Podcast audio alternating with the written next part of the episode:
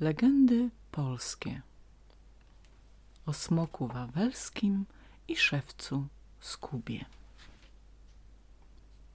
Gród krakowski nie zawsze był bezpieczny. Bywało, że łzy i strach gościły na twarzach jego mieszkańców. Oto opowieść o potworze, który zamieszkiwał jamę na zboczu wawelskiego wzgórza i stamtąd co dzień straszliwym rykiem przypominał o swych okrutnych żądaniach pożerał zwierzęta i ptactwo domowe, a im więcej jadł, tym częściej domagał się daniny. Powoli zaczynało brakować żywności. Ludziom zajrzał w oczy głód. W owym czasie na tronie zasiadał krak. Kochali go poddani, bo rządził sprawiedliwie i mądrze. Trapił się król wielce smutkiem swego ludu i rozmyślał, jak ukochane miasto uwolnić spod władzy smoka a był to przerażający stwór, podobny do wielkiego jaszczura, wysoki na trzy metry. Miał cielsko pokryte pancerzem z twardych łusek, zakończone wijącym się kolczastym ogonem. Z boku wyrastały mu błoniaste skrzydła, na długiej szyi kołysała się rogata głowa, z pyska wystrzeliwały raz po raz ogniste języki, a z nozdrzy buchała para. Poruszał się chwiejnie na czterech łapach. Dwie z nich zakończone były pazurami, jak u tygrysa, dwie szponami, jak u drapieżnego ptaka. Zwołani przez króla czarownicy sporządzali mieszanki strujących ziół, jadu żmii i muchomorów i suszonych skrzydeł nietoperza. Kapłani wznosili modły, odprawiali błagalne nabożeństwa. Wszystko na nic. Smok miał się dobrze i ani myślał opuszczać wawelskie wzgórze. Zabrał więc krak na Wawel miejskich radców. Noc całą radzili, jak zgładzić bestię. Umyślili, żeby nie składać jej ofiar i głodem zamorzyć. Niestety potwór zamiast wynieść się z Krakowa, zaczął się zakradać do zagród i domostw. Teraz nie tylko zwierzęta, ale i ludzie znaleźli się w niebezpieczeństwie.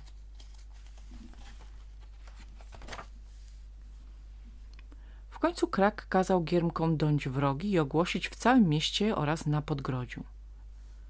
Kto mężnym sercem i siłą jest obdarzony, niech przybędzie na Wawel przed oblicze króla, bo gród jest w wielkiej potrzebie i niebezpieczeństwie. Kto smoka pokona, dostanie w nagrodę worek złota i w zamku królewskim będzie goszczony. Znalazło się paru śmiałków. Jednych kusiła obiecana nagroda, drugich wabiła okazja zdobycia sławy, jeszcze innymi kierowała miłość do miasta. I choć odwagi im nie brakowało, to szczęścia, sprytu, siły, czy może przychylności niebios nie starczyło. Pierwszemu ogień buchający z pyska bestii zajął odzienie i włosy. Biedak zginął w płomieniach. Dla następnego losu również nie był łaskawym. Pomny końca, jaki spotkał poprzednika, stanął przed pieczarą w zbroi.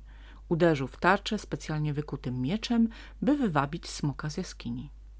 Ten wściekły wystawił tylko łeb, rozchylił potężne nozdrza i buchnął duszącą, gęstą parą.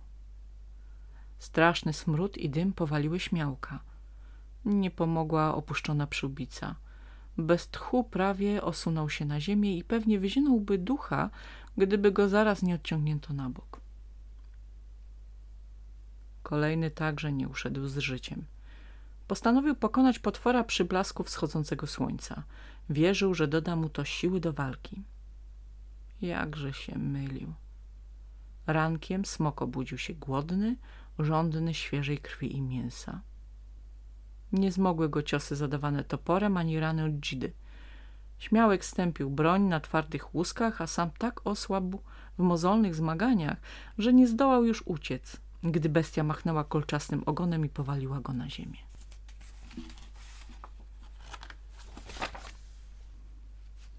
Przypatrywał się tym zmaganiom krakowski szewc, zwany Skubą.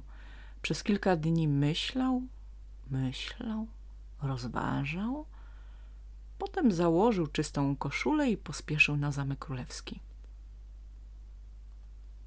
Bywał już tam wcześniej, biorąc jego mieszkańcom miary stóp. Przed królem jednakowoż miał stanąć po raz pierwszy.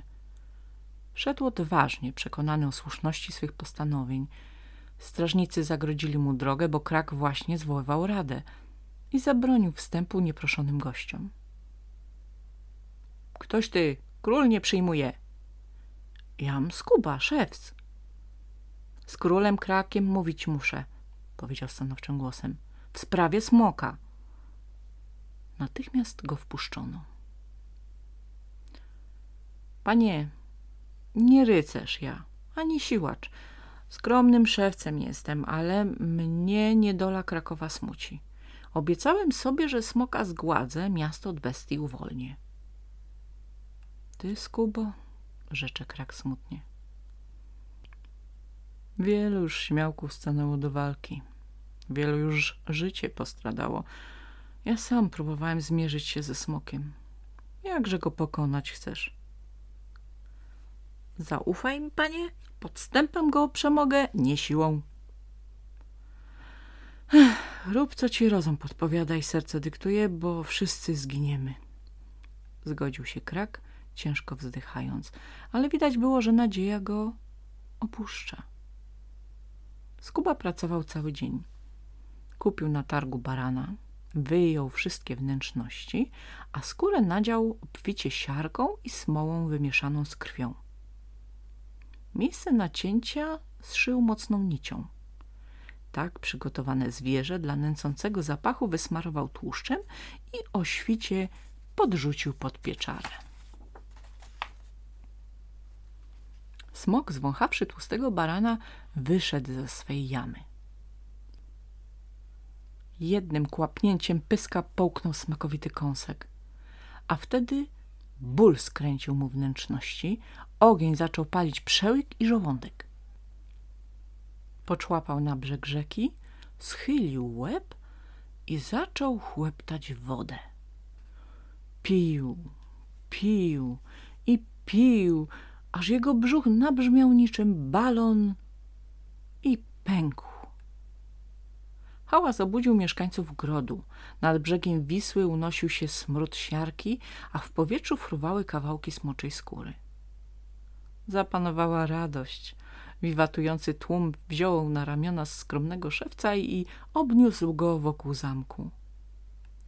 Król Krak kazał stoły mięsem, miodem i plackami zastawić. Sprosił wszystkich i ugościł. Wybawcy nowy warsztat od stóp Wawelu polecił wybudować i obwołał go nadwornym szewcem. Skuba zaś po uroczystościach zabrał się do pracy. Z kawałków smoczej skóry zrobił parę pięknych trzewików i zaniósł je władcy w podarunku. Mocne były i nie do zdarcia. Zupełnie jak skóra bestii, z której zostały uszyte. Koniec.